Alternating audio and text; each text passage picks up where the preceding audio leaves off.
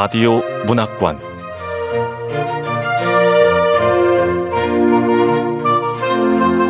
한국 단편 문학 특선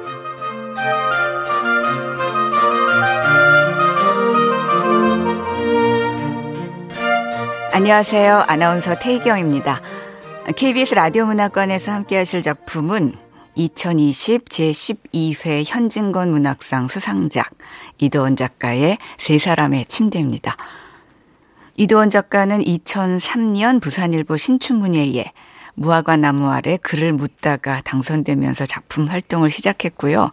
단편 소설 가난한 사람들, 백설장에 걸린 거울, 겨울 삽화, 가뭄 등을 발표했습니다. 현재 대구 지역 물빛 동인으로 활동 중입니다.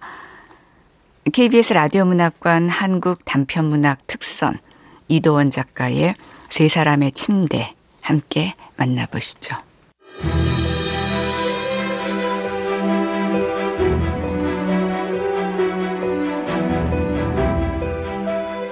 세 사람의 침대 이도원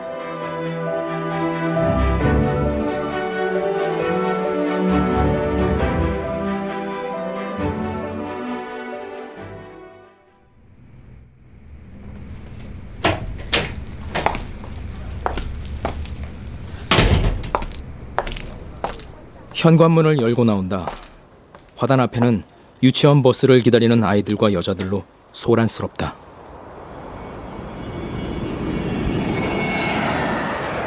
어, 이놈의 비행기 소리. 엄마, 비행기 소리는 나빠? 비행기의 굉음이 날 때마다 여자들은 서로 약속이라도 한 듯 일제히 아이의 귀에 양손을 갖다 대곤 하였다. 아이들은 제 어미의 그런 행동에 익숙한 듯 키득키득 웃었다. 아내는 아이가 비행기 소리에 놀랄까봐 귀를 막아주는 심약한 여자가 아니었다. 아내는 공항의 로비에 앉아 있는 것을 좋아했고 비행기의 운항 노선과 시간표를 줄줄이 꿰고 있었다. 여보, 우리 갈게. 아빠 안녕. 단 한 번도 비행기를 타보지 못했던 나는 공항에서 아내와 아들에게 손을 흔드는 것으로 만족해야 했다. 아내는 모든 것을 처분하고 떠났다. 낡은 아파트만 남기고 자신이 장만한 상가 건물을 모두 처분하고 처가의 유산까지 앞당겨 받아 챙겼다. 부부 중 한쪽이 죽으면 수십억 원의 생명보험금이 나와. 뭐? 뭐긴 뭐야. 한 사람이 죽으면 살아있는 몇 사람이 윤택해진다는 말이지. 당신이 한 그 말이 나한테는 당신 우리를 위해 죽어주면 좋잖아. 당신은 사랑도 야망도 없으니까 이렇게 들린다고. 내가 당신을 볼 때마다 책 중에서 어떤 구절을 떠올리는지 알아? 공동체가 부패하면 할수록 개인적 성취의 유혹도 강해진다. 여보, 내가 읽은 책 중에 부르주아지를 증오하는 것이 지혜의 시작이다라는 말이 있어. 나는 어쩌다가 이런 남자랑 결혼하게 됐을까? 당신은 수지 타산이 맞았어. 나랑 결혼해서 말이야. 하지만 난 이게 뭐야? 씨바지에다가 가정부에다가 매춘부지 뭐야? 나는 허위가 없었다. 여자를 그렇게 대하던 시대는 흘러갔고 지금도 흘러가고 있는 중이 아닌가. 아내의 낡은 단어 선택에 나는 얼굴을 찌푸렸다. 방을 얻기 위해 들어간 부동산 중개사무소의 중개사가 바로 아내였다. 이 전세금으로 아파트를 사는 게 좋아요. 직업이 어떻게 되세요?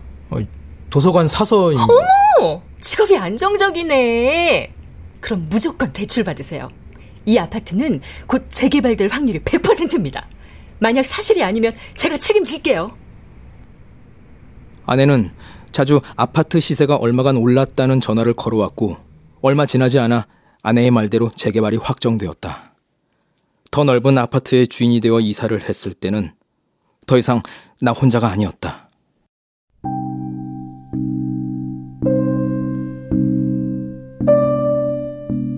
나는 아내와 함께 산 지 얼마 지나지 않아 아내의 야망은 내가 읽은 책의 높이와는 비교할 수 없을 정도로 높다는 것을 알았다.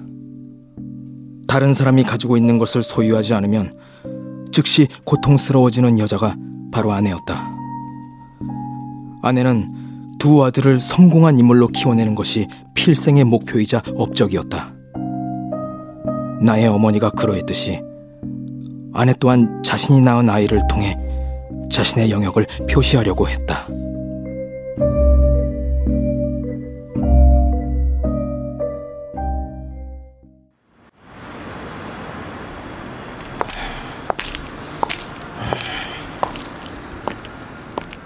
흐린 하늘이 잔뜩 내려와 있다. 가무끄름한 날씨가 며칠 계속되어서일까? 사람들의 눈빛이 어린 짐승처럼 불안하게 보였다. 나는 낡은 회백색의 건물로 들어섰다.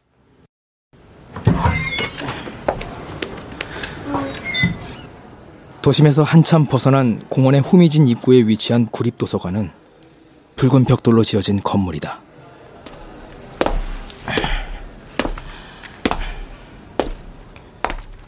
지하 매점에서 눅눅하고 비릿한 냄새가 올라왔고 그 냄새는 2층 자료실을 타고 올라갔다.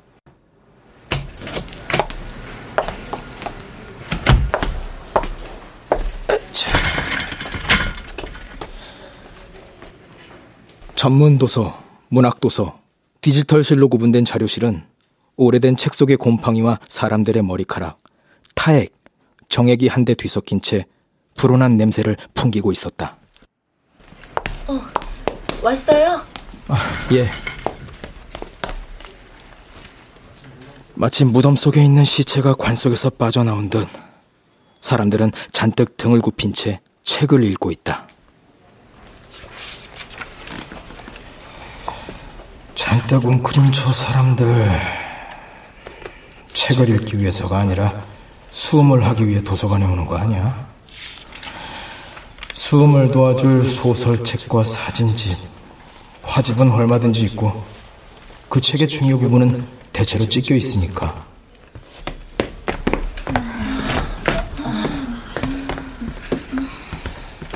학생들이 열람실로 들어가고 있다. 그들은 책을 읽을 시간이 없다. 오로지 닭장과도 같은 칸막이에 갇혀 암기하는 도리밖에 없다. 그들의 억울한 청춘을 위로해주는 것은 없다. 불현듯 두 아들이 떠올랐다. 5년 전 다시는 이곳에 오나 봐라 하는 비장한 표정으로 아내와 두 아들은 떠났다. 그들은 이별하는 혈육의 슬픔 대신 다가올 모험과 자유를 고대하는 개척자처럼 흥분을 감추지 못했다. 여기 이렇게 있다가 아버지처럼 재미없는 인생을 살게 될 것 같아요. 두 아들은 나를 생물학적인 아버지로만 기억하고 있는 것이 틀림없다. 생물학적인 아버지의 존재란 정자가 난자를 향해 필사적으로 달려가 착지했을 때 발휘되는 그 무엇일 뿐이다.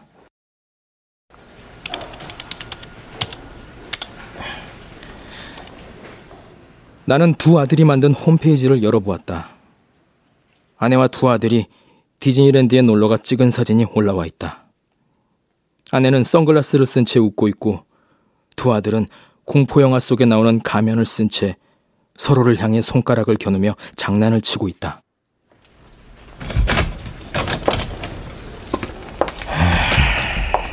마치 애초부터 나란 존재는 없었던 것처럼 보이네.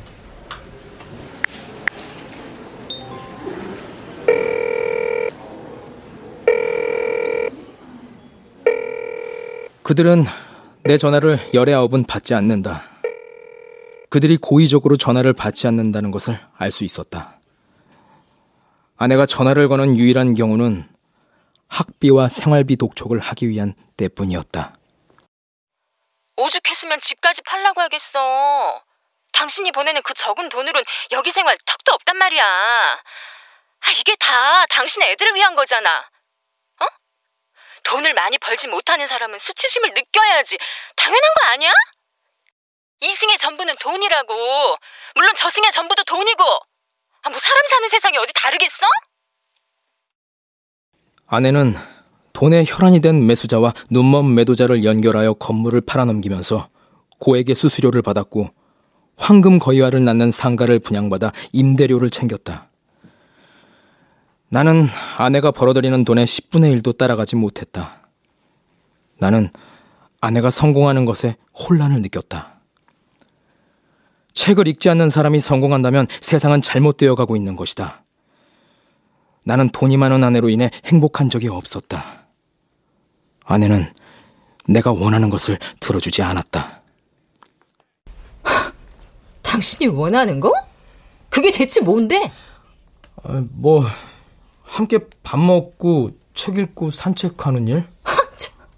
또 요리도 같이 하고 여행도 가고 가족이 아프면 간호도 하고 뭐 겨우? 남자가 돼서 꿈이 그게 뭐야? 나와 아내는 이렇게 서로 달랐다. 내가 고양이를 말하면 아내는 독수리를 말하고 내가 꽃을 말하면 아내는 쥐를 말하는 형국이었다. 상대가 원하는 것은 절대 들어주지 않는 것. 이것이 우리 부부의 유형이었다. 책의 경고가 맞았다. 해부학을 공부하고 한 여성을 해부하기 전까진 결혼하지 말라.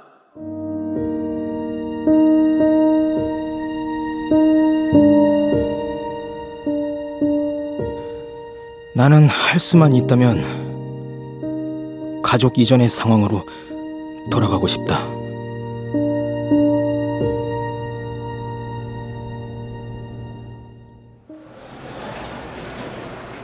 도서관은 시험 기간이라 복잡해졌다.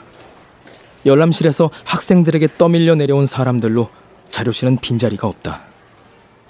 다리를 정신없이 떨며 책을 읽는 청년과 재채기를 끊임없이 연발하며 식문을 읽는 늙은이와 머리카락을 손가락으로 빙빙 돌리며 여성 잡지를 읽는 중년의 여자가 학생들 틈에 앉아 있다. 또 몇몇 노숙자는 책상에 엎드려 잠을 자고 있다. 오늘따라 노숙자들이 많네요.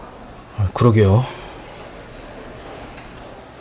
근처 공원 벤치에서 신문지를 덮고 잠을 자던 사람들이 도서관 안으로 들어오는 일이 갈수록 늘어나고 있다. 그들은 공중 화장실에서 얼굴을 씻고 들어와 간밤의 노숙을 숨기곤 하였다. 그들은 서가에서 꿈의 몽책이나 요리책, 건강 관련 책을 꺼내 읽다가 얼마 지나지 않아 고개를 떨구며 잠에 떨어졌다.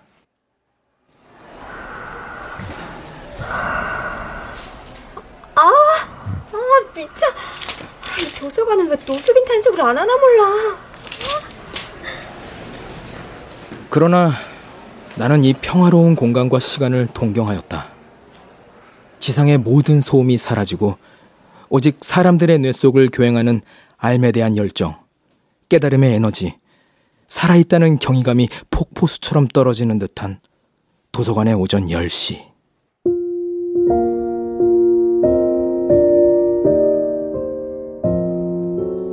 이 시간에 나는 책 속의 명구절과 경구를 남기하였다. 나는 세상의 모든 행위에 대한 저자들의 통찰과 예언이 없으면 삶에 대한 의미가 없는 것이나 마찬가지고 결국 살아도 사는 것이 아니라고 생각하였다. 내가 경구를 거스른 것은 오직 하나. 결혼이다. 결혼을 경계하던 수많은 경구를 무시한 벌을 지금 톡톡히 받고 있는 것이다.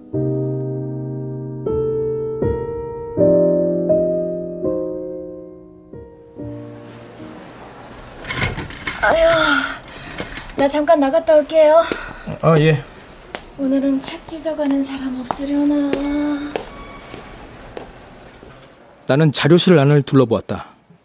책을 찢거나 몰래 가방 속에 넣고 나가는 사람이 있을까 싶어서이다. 도서관에는 기이한 행동을 하는 사람들이 많다. 저 사람은 같은 페이지를 펼쳐놓은 책 계속 뚫어지게 보고만 있고 저 남자는 연신 헛기침을 하면서 주위를 두리번거리고 응? 뭐야 저 여자 방금 책갈피 속에 집어넣은 건 자신의 머리카락? 아니 왜? 하긴 책에 침을 뱉거나 낙서를 하는 사람도 있는데 머리카락쯤이야 사서가 하는 일 중 가장 번거롭고 귀찮은 일이 바로 이런 사람들을 상대하는 일이다. 그러나 이것보다 더욱 끔찍한 것은 바로 책을 빌려가는 사람에게서 범죄의 냄새를 감지하는 것이다. 자살, 살인, 범죄에 관련된 책을 계속 빌려가는 사람에게서는 불안한 징후가 느껴졌다. 당신이 읽는 책을 말해달라. 그러면 그 사람이 읽은 책의 종합은 그 사람의 인격이야. 실제로 범죄에 관련된 책을 대출했다 반납하지 않은 불량 대출자는 대부분 책을 반납하지 않은 채로 연락을 끊어버리잖아. 그들이 어떻게 책에서 읽은 지식을 범죄에 응용하고 실천했는지 증명할 도리는 없지만 책 속에서 정보와 영감을 얻은 다음 어디선가 완전 범죄를 꿈꾸며 범행을 저지르고 있을지도 몰라. 당신이 읽는 책을 말해달라. 그러면 당신이 어떤 사람인지 말해주리라.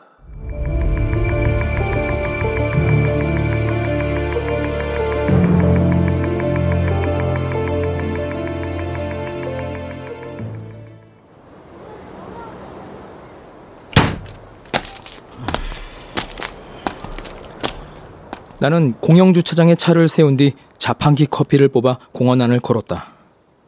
조각 공원으로 들어섰다. 어, 어유.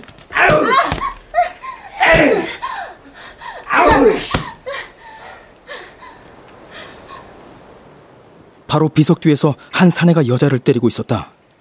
여자는 미동도 없이 웅크린 채 맞고 있다. 사내가 여자의 얼굴에 침을 뱉고는 차를 타고 가버렸다. 나는 여자에게 다가갔다. 아, 저, 괜찮아요?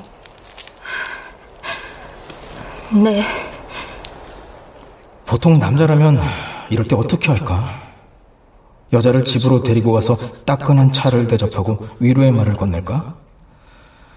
여자의 환심을 사고 난 뒤 시중을 들게 하거나 한낱 자신의 정욕을 불태워줄 자극제로 여기며 살다가 버릴까? 하지만 난 그런 류의 남자가 아니야. 또 사내한테 대낮에 흠씬 두들겨 맞고도 저항 한 번 하지 않는 이런 여자한테는 호기심이 없다고.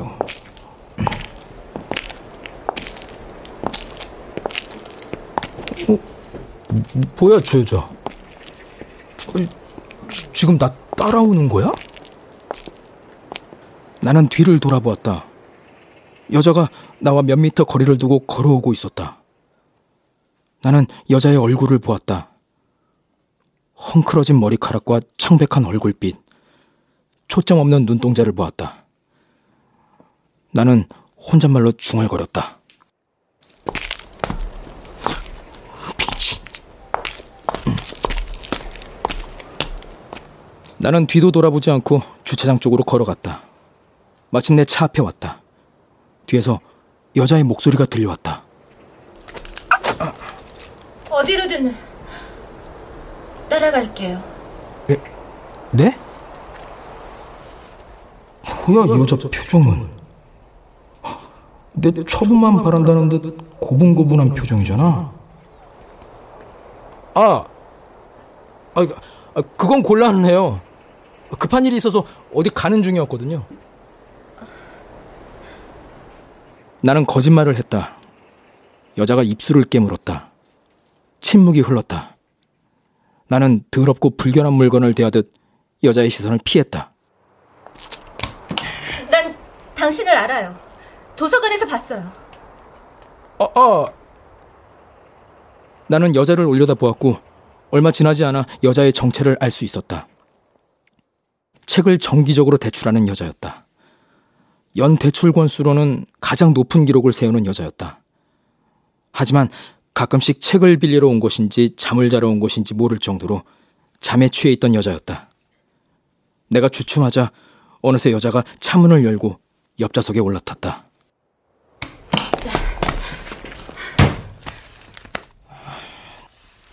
나는 불쾌감에 여자를 밀어내고 싶었다. 그러나 이상하게도 그런 여자에 대한 호기심이 반감과 혐오감 사이를 비집고 들어왔다. 책을 읽는 여자.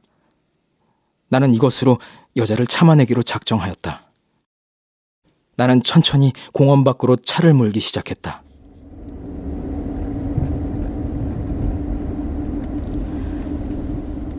돈을 좀 주세요. 내겐 돈 달라는 여자만이 있구만.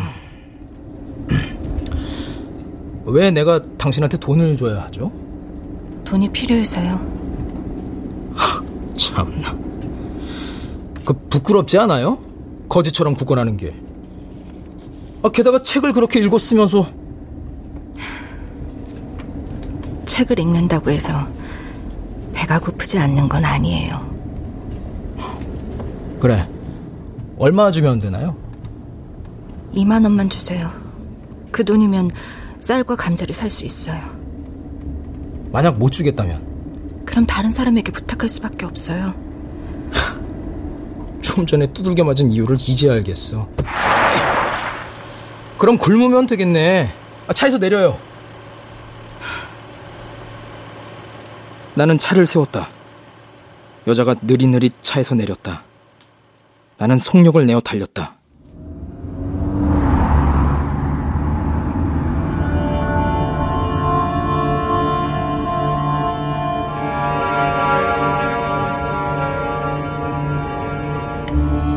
돈을 줬어도 이렇게 마음이 스산했을 거야. 난 최선을 다했어. 적어도 다른 남자처럼 두들겨 패진 않았으니까.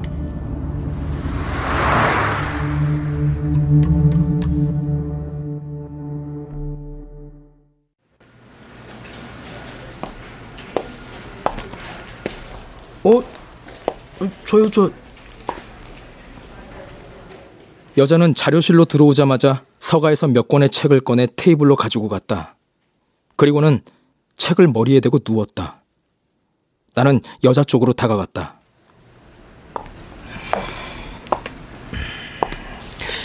저 도서관은 자는 곳이 아닙니다. 뭐야? 어, 이봐요. 아, 여기서 자면 어떡합니까? 나가주세요. 그러자 여자가 겨우 몸을 반쯤 일으켜 세운 자세로 나를 바라보았다. 여자의 눈은 심하게 충혈되어 있어 똑바로 보기가 민망할 정도였다. 여자는 또다시 책상에 엎드렸다.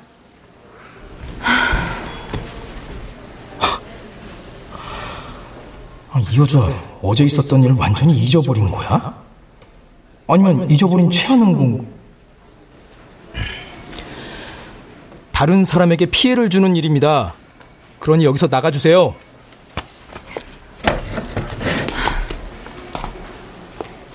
그러자 엎드려 있던 여자가 고개를 들었다. 여자는 자리에서 일어나 책장을 향해 걸어갔고 이윽고 여자가 내가 있는 쪽으로 다가왔다.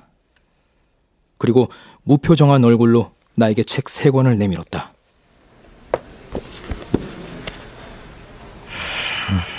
책 세 권 대출 확인하겠습니다. 퇴근하고 난 뒤 시간이 날까요? 마감은 꼭 지켜주세요. 부탁할 게 있어서요. 어제와 같은 부탁이라면 어, 사양하겠습니다. 밖에서 기다릴게요. 아니, 저 여자 뭐예요? 저도 잘 몰라요. 하여튼 도서관에 이상한 사람들 너무 많아. 근데 아까 그 여자 표정이 뭐랄까 돈 빌리는 사람 같지 않았어요? 그러게요.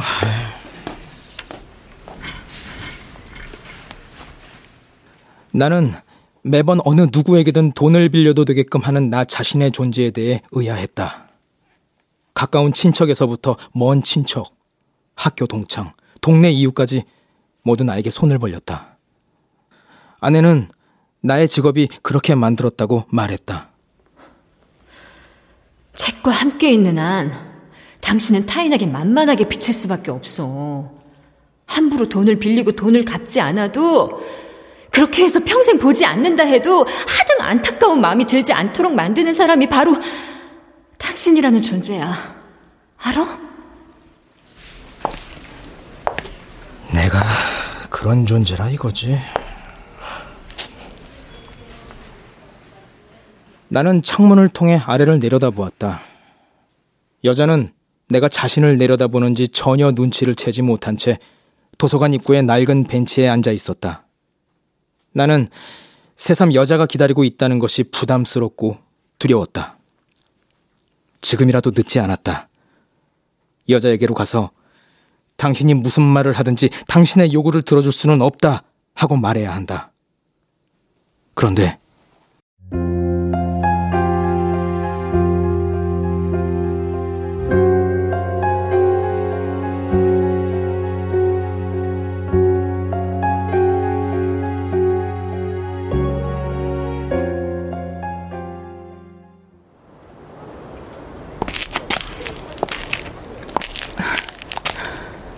왔군요. 돈을 좀 주세요. 난 돈이 많은 사람이 아닙니다. 그리고 내가 돈을 주면 당신은 거지가 되는 거예요. 당신은 나보다 돈이 많고 없는 사람이 있는 사람한테 좀 나눠달라고 하는 게 뭐가 나빠요? 혐오스러워. 당신이 사내한테 두들겨 맞았을 때 알아차렸어야 했어. 그래요. 돈을 더 달라고 하면 남자들은 때려요. 이봐요. 당신이 책을 읽는 여자라면 적어도 이런 식으로 사람을 대하진 않아야 합니다. 책이요? 나는 이 지경이 되어서도 책을 읽는 여자에 대한 호기심과 경외감을 버리고 싶지 않았다.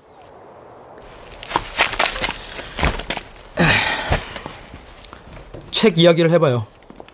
그럼 돈을 줄 수도 있습니다. 조르바를 아세요? 네?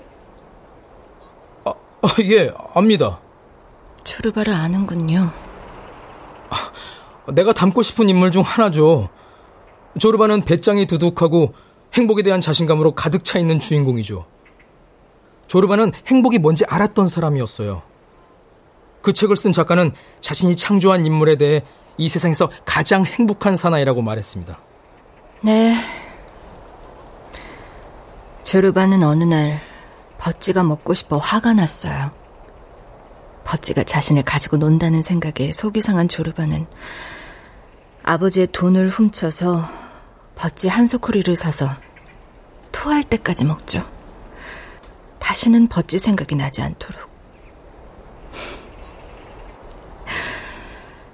조르바는 누구의 집에도 받지 않는 자유로운 영혼이에요.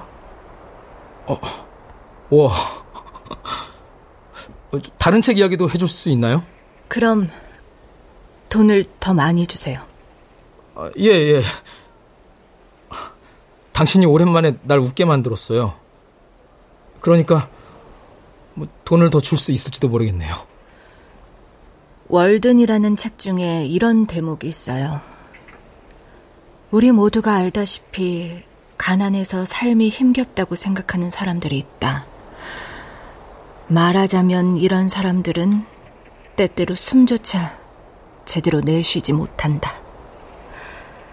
이 책을 읽고 있는 독자들 중에도 실제로 자신이 먹은 저녁 식사비를 제대로 치르지 못하고 계속 입어 헤어진 외투와 구두를 새로 사지도 못하면서 빌리거나 훔친 시간으로 그러니까 채권자에게 한 시간을 훔쳐 이 책을 여기까지 읽은 사람이 틀림없이 있을 것이다. 나는 이 대목이 가장 좋아요.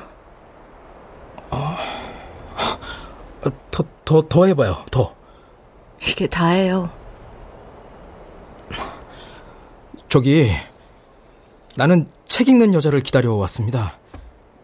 오랫동안, 예. 아주 오랫동안. 책 얘기를 더 듣고 싶으면 돈을 갖고 오세요. 저, 저 여자가 읽은 책이 뭐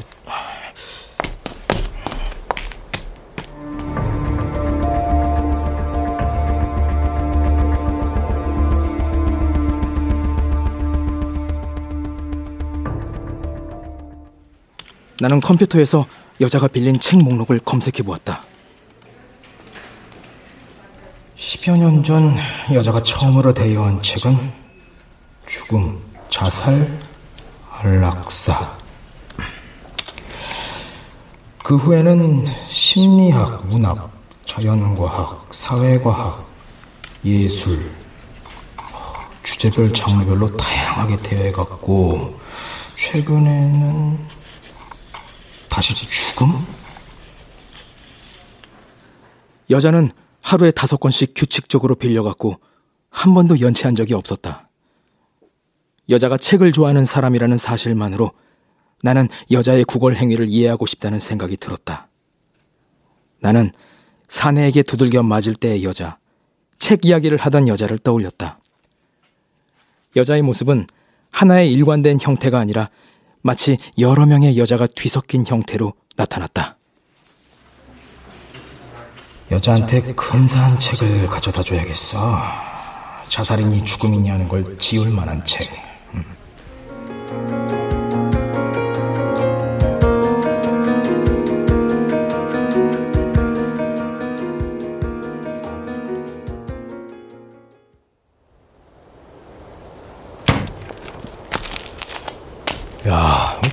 뭐가 이래? 유령 도시 같잖아. 나는 여자의 대출 카드에 적힌 주소지에 도착했다. 재개발 건축고시를 알리는 현수막이 전봇대에 걸려 있고 담벼락마다 철거 예정이라는 표지가 붉은 페인트로 찍혀 있다.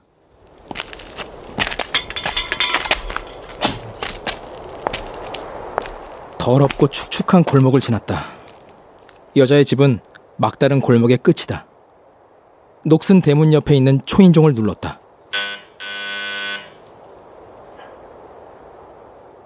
한참을 지나도 기척이 없다. 대문 사이로 마당에 쓰레기 봉지가 쓰러져 있는 것이 보였다. 어쩌면 집 주소가 거짓일지도.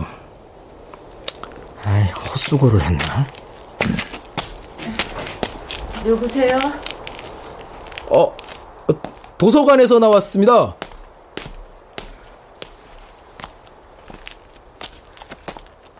여자가 잠시 주춤하더니 계단을 내려오는 것이 대문 사이로 보였다. 이었고 여자가 문을 열었다.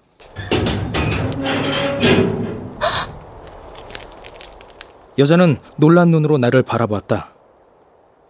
여자의 어깨 너머로 마당을 훔쳐보았다.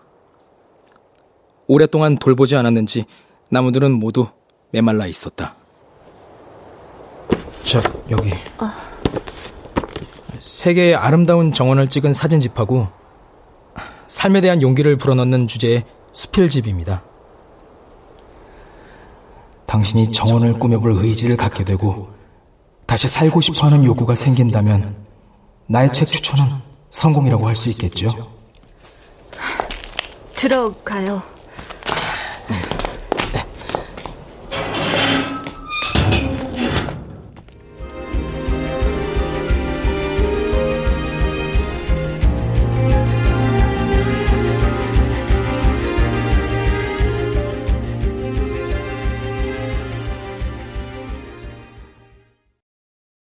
여자의 집안은 한치 앞을 보지 못할 정도로 캄캄하다. 여자는 양초를 들고 따라왔다. 전기가 끊겼어요. 재개발이라. 아, 이쪽으로 오세요. 아, 예.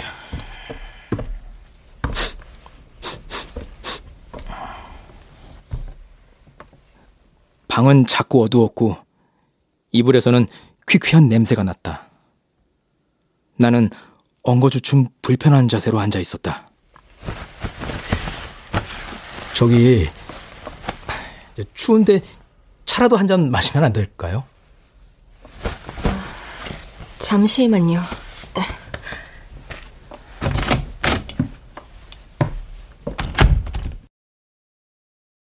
창문이 엉성하게 달려있는 방은 온기가 오랫동안 다녀가지 않은 것처럼 차갑고 축축했다.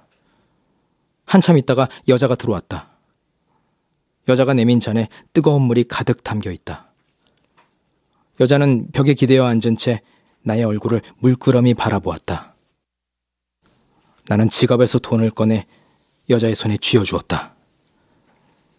여자가 강물 속의 물고기를 바라보듯 지폐를 유심히 쳐다보았다.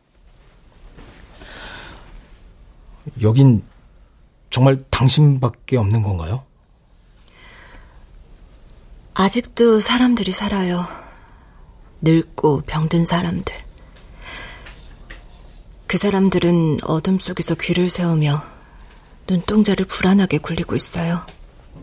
집이 무너질까봐.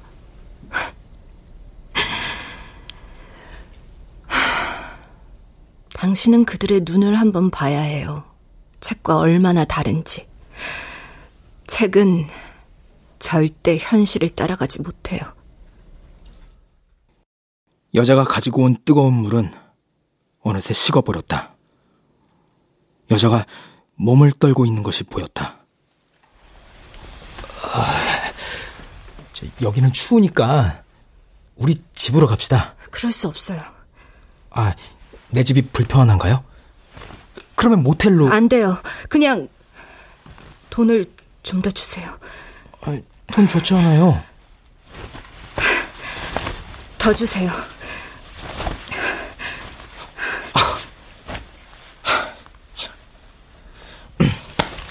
자, 가지세요, 돈. 이게 전부입니다. 절대, 절대 소리는 내지 말아줘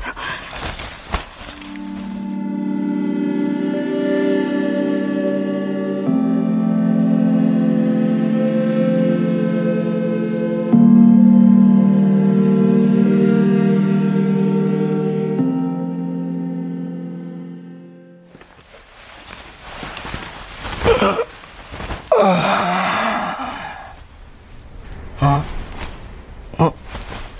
어디 갔지? 어? 깜빡 잠이 들었던 것일까? 일어나 보니 방 안에 나뿐이었다. 두꺼운 이불은 냉기를 이겨내지 못했다. 숨을 내쉴 때마다 뿌연 입김이 일어났다. 온몸이 두들겨 맞은 듯 저리고 아팠다.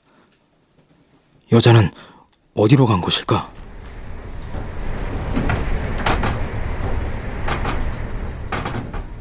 외풍이 센 방의 창문 사이로 바람이 무서운 소리를 내며 몰아쳤다. 나는 겨우 자리에서 일어났다.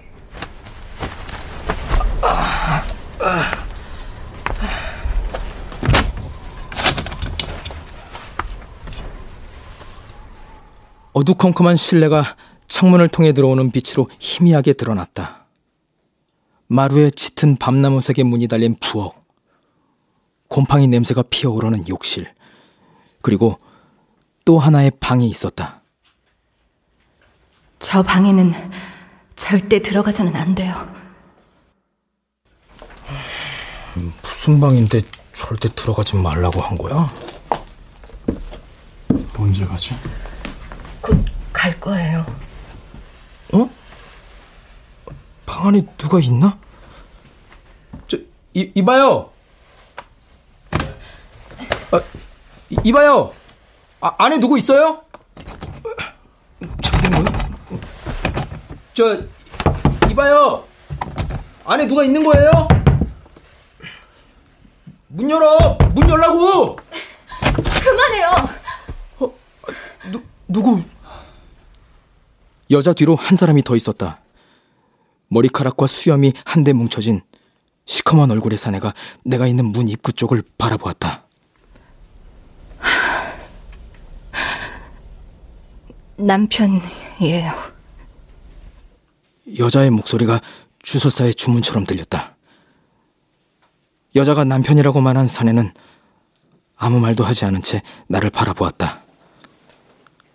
사내의 눈은 머리카락과 수염 속에서 마치 인형의 눈처럼 비현실적으로 보였다. 나는 어리석었다. 세상에서 가장 멍청하고 어리석은 남자가 되었다. 난 이 여자가 책 읽는 여자라 뭔가 근사할 거라고. 책 속의 무수한 주인공 여자처럼 매혹적인 여자라고 자기 암시를 한 거야. 나한테 속은 거지.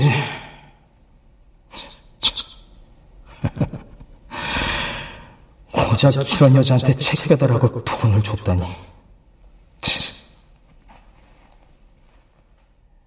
여자는 아무 말도 없이 사내에게로 다가갔다. 나는 사내와 여자를 외면하며 여자의 집을 나왔다. 환한 대낮의 빛이 사정없이 눈을 찔렀다. 언젠가 여자가 했던 말이 떠올랐다. 마음만 먹으면 얼마든지 비밀스러운 삶을 살 수 있어요.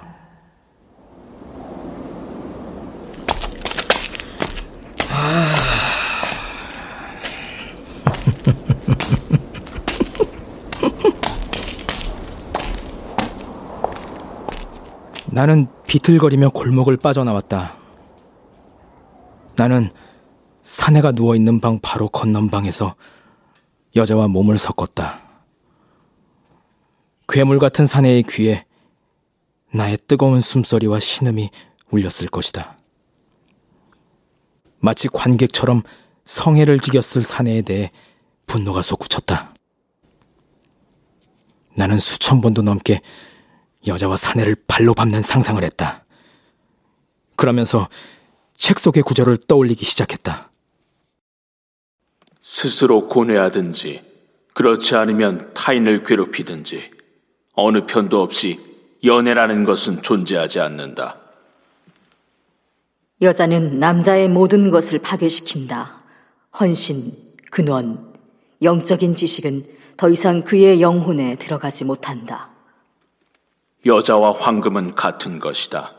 그것은 독이 묻은 과일과 같다. 그대가 그것을 쳐다보면 독은 퍼지고 그것을 먹으면 그대는 죽고 말리라.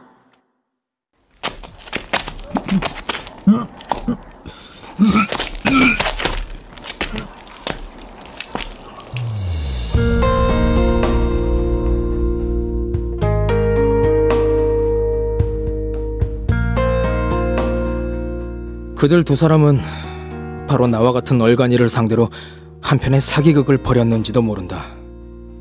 사내는 자신의 아내에게 외간 남자를 끌어들여도 된다는 묵시적인 승낙을 했을 것이고 방탕하고 뻔뻔한 여자는 남자를 끌어들여 돈을 갈취했다.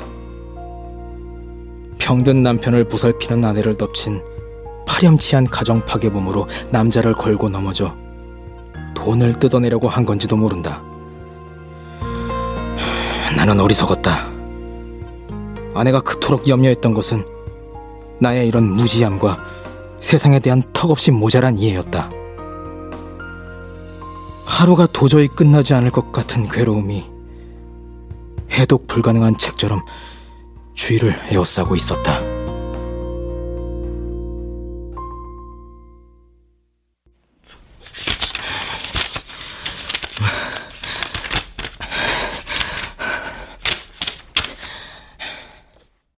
나는 탈출구를 찾듯 책을 읽었다. 절망을 다스릴 치료약이 필요했다. 그러나 책 속의 활자가 눈에 들어오진 않았다. 한 페이지도 넘기지 못했다. 모든 것이 정지된 것 같았다. 나의 마음은 온통 여자의 집으로 향했다. 나는 능멸의 현장을 재확인하는 고통과 만나는 한이 있다 해도 진실과 만나고 싶었다. 진실이 당신을 불안하게 만들 것이다. 내 눈으로 확인을 해야겠어. 진실이 뭔지.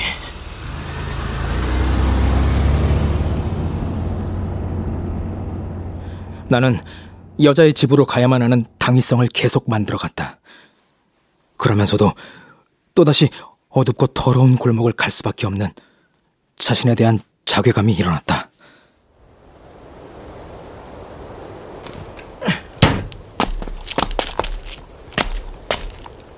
거대한 쓰레기 하치장과도 같은 여자의 동네에 도착했다. 나는 여자의 뒤를 따라 걸어 올라갔다. 여자가 작은 방으로 들어갔다. 작은 방에 초 한 자루가 켜져 있었다.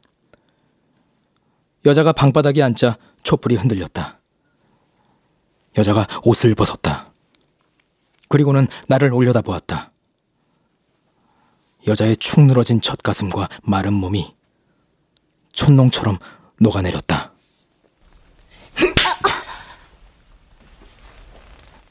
여자는 공원에서처럼 미동도 하지 않았다. 그리고 잠시 후 천천히 옷을 껴입었다.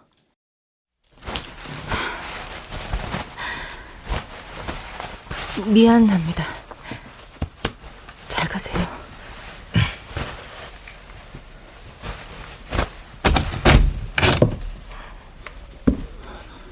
이보시오. 어, 예? 이보시오. 잠깐만 좀 봅시다. 부탁입니다. 그러거나 말거나 문을 열고 나가면 되었다. 빈곤한 사람들에게서 빠져나와야 한다. 빈곤이 만든 타락과 퇴행의 웅덩이에서 빠져나와야 한다. 그러나 호기심이 뱀의 대가리처럼 치켜들었다.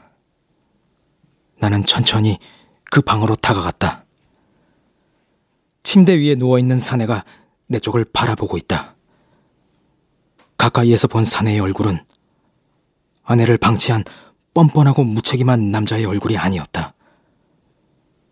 살아있는 것이 미안하고 슬픈, 그러나 비굴하지는 않는 묘한 표정이었다.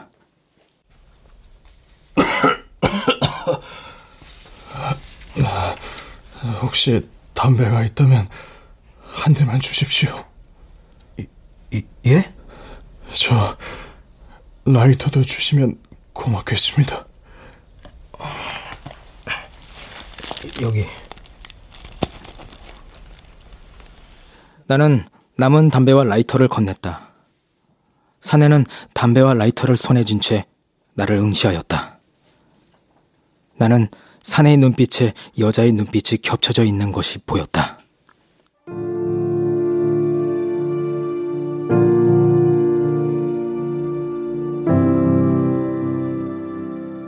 그 후 나는 여자의 집에 가지 않았다. 여자도 마찬가지였다. 여자는 겨울이 가고 봄이 오는 동안 단 한 번도 도서관에 오지 않았다. 나는 여자의 집으로 가는 대신 책을 읽었다. 하지만 아주 가끔 여자와 사내의 안부가 궁금하기도 했다. 그러나 그것은 마치 자동차에 치여 죽은 고양이의 사체가 아직도 그대로 차도에 있을까 하는 호기심의 감정과 흡사할 뿐이었다.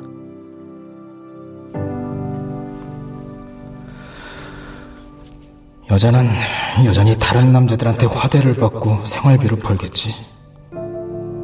그리고 그 남편이라는 사내는 그래서 마지막으로 여자의 집을 찾아갔다.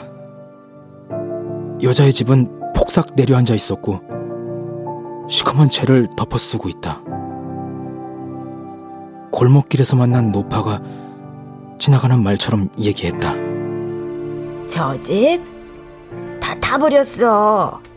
뭐, 부부 시신이 나왔다던데. 왜 불이 났는지는 모르지. 순간 나는 사내에게 건넸던 담배 한 개비와 라이터가 생각났다.